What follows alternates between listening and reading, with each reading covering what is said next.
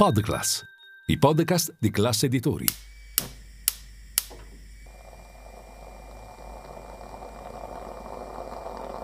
Buongiorno dal gruppo Classe Editori. Io sono Massimo Brugnone, oggi è giovedì 23 febbraio e queste sono notizie a colazione, quelle di cui hai bisogno per iniziare al meglio la tua giornata.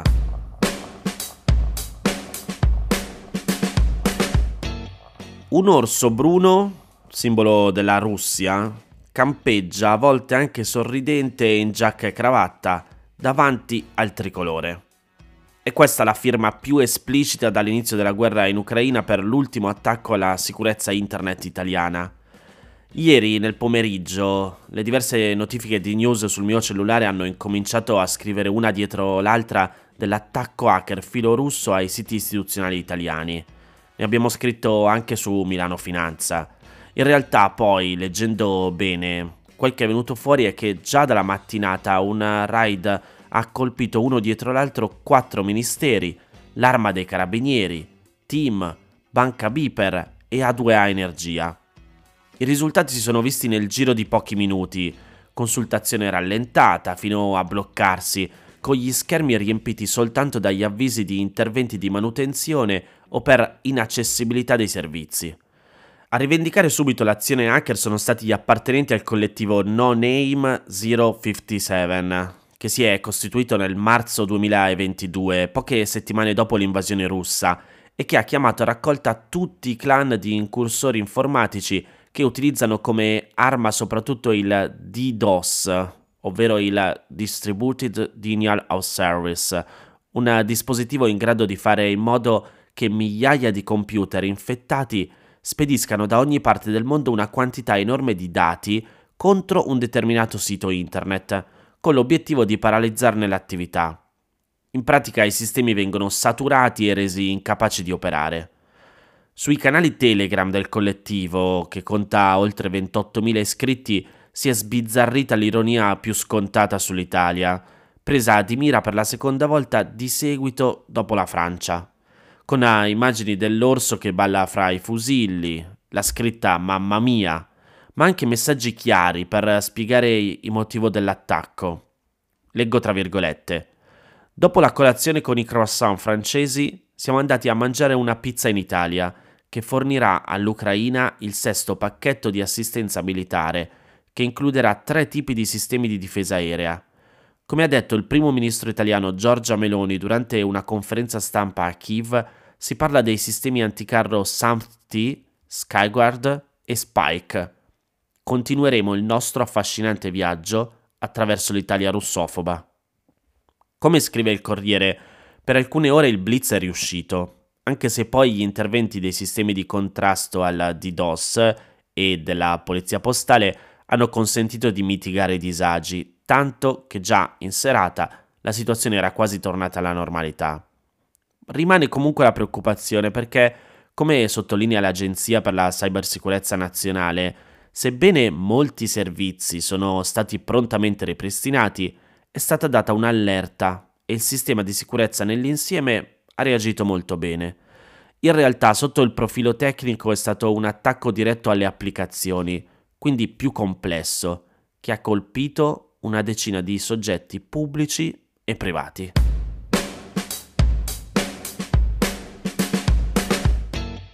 Solo l'8% della popolazione mondiale vive in una democrazia piena. L'Economist ha compilato la classifica sullo stato di salute di 167 paesi del mondo, dividendo i governi in democrazie piene, imperfette, regimi ibridi e autoritarismi.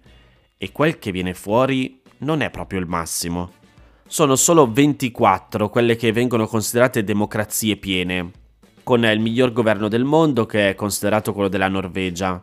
Poi viene confermata la Nuova Zelanda al secondo posto, mentre l'Islanda ha superato la Svezia nell'occupazione del terzo gradino del podio.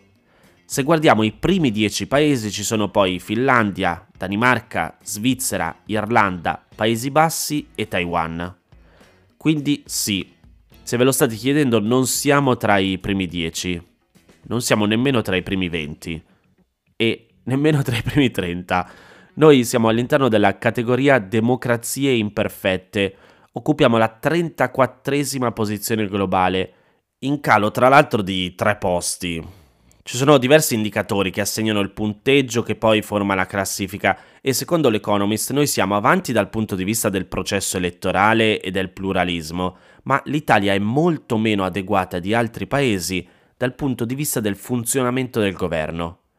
Se guardiamo quelli che vengono considerati autoritarismi, invece sono 59 e la Russia di Putin ha registrato il più grande declino democratico di tutti i paesi del mondo, scendendo di 22 posizioni della classifica precedente al 146 posto. A livello globale, i tre paesi con il punteggio peggiore sono l'Afghanistan, il Myanmar e la Corea del Nord. Se siete curiosi di sapere come funziona il Democracy Index, a grandi linee si tratta di una media ponderata basata sulle risposte a 60 domande, ognuna delle quali ha due o tre alternative permesse. Molte delle risposte sono valutate da esperti, ma il report non indica il tipo di esperti né il loro numero né se sono impiegati dal The Economist o ad esempio studiosi indipendenti, né la loro nazionalità. Alcune risposte sono fornite dall'esame dell'opinione pubblica emergente da sondaggi nei rispettivi paesi e nel caso invece di paesi per i quali manchi un sondaggio, questo viene ricavato da paesi simili e la valutazione degli esperti viene usata per chiarire i punti oscuri. Comunque, vi metto il link diretto da cui potete scaricare il report nel canale Telegram di Notizia Colazione.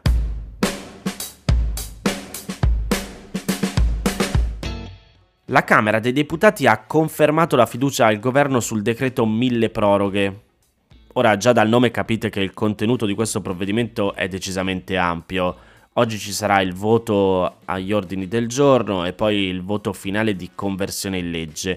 Però possiamo sintetizzare qui i principali punti. Partiamo dal mutuo per i giovani. È prorogata al 30 giugno 2023, invece che al 31 marzo, l'estensione della garanzia massima dell'80% sulla quota capitale dei mutui destinati a giovani coppie, famiglie monogenitoriali con figli minori, giovani under 36, inquilini delle case popolari. Queste categorie devono avere un ISE non superiore a 40.000 euro annui e devono richiedere un mutuo superiore all'80% del prezzo dell'immobile, compresi gli oneri accessori. Sono poi prorogate di un anno quindi al 31 dicembre 2024, le attuali concessioni balneari. Questa è una data che può slittare in realtà al 31 dicembre 2025 per i comuni alle prese con difficoltà oggettive per chiudere le gare. E poi viene prorogato di 5 mesi, da fine febbraio a fine luglio, il termine per l'adozione del sistema informativo di rilevazione delle concessioni di beni pubblici, cioè la mappatura delle spiagge e non soltanto. Si istituisce anche un tavolo tecnico presso la presenza del Consiglio per definire il concetto di scarsità della risorsa naturale disponibile a cui il governo vorrebbe agganciare le nuove gare. Fino all'adozione del decreto legislativo che dovrà fissare i principi delle nuove gare, i comuni non potranno emanare nuovi bandi di assegnazione delle concessioni. Cambiando argomento, i cittadini potranno continuare a ricevere via email dal proprio medico la ricetta elettronica. La misura era nata durante il Covid eh, e il mille proroghe del governo prevedeva già una proroga a tutto il 2023. Il Senato lo ha allungato a tutto il 2024. Chissà se prima o poi diventerà strutturale questa norma. Comunque, invece altra cosa è che i medici di famiglia e i pediatri potranno rinviare la pensione e restare in servizio fino a 72 anni. Questa norma è stata prorogata fino al 2026. L'avete capito, il mille proroghe appunto prende una serie di leggi esistenti e le proroga, le allunga nel tempo. E un'altra cosa che viene allungata fino al 30 giugno è lo smart working per i lavoratori fragili, sia pubblici che privati. E poi, sempre fino al 30 giugno, è prorogato lo smart working per i lavoratori con figli under 14, ma solo del settore privato.